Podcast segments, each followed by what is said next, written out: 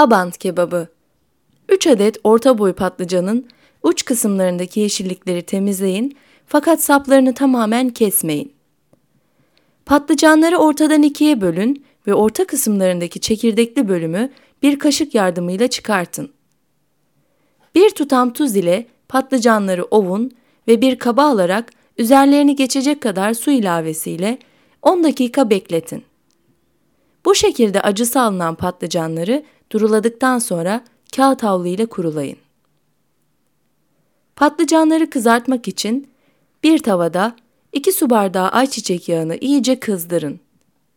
Patlıcanları arkalı önlü ters çevirerek 7-8 dakika kadar kızartın. Ardından fazla yağını bırakmaları için kağıt havlu serili bir tabağa alarak bekletin.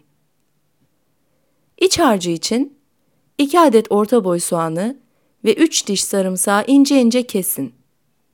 Ortadan ikiye kesip çekirdekli kısımlarını çıkarttığınız 3 adet orta boy sivri biberi yarım ay şeklinde doğrayın.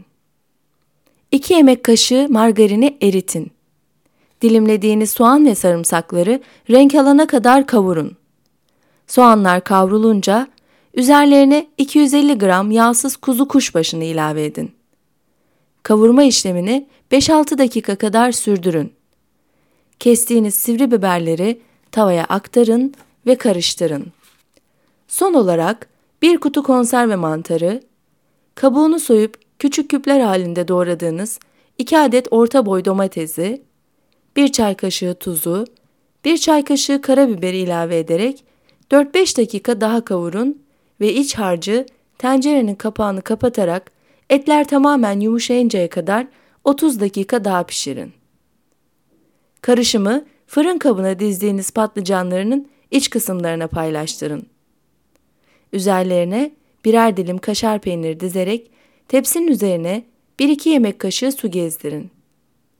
Yemeği önceden ısıtılmış 175 derece fırında kaşar dilimleri eriyip renk alana kadar yaklaşık 10 dakika pişirdikten sonra servis edin.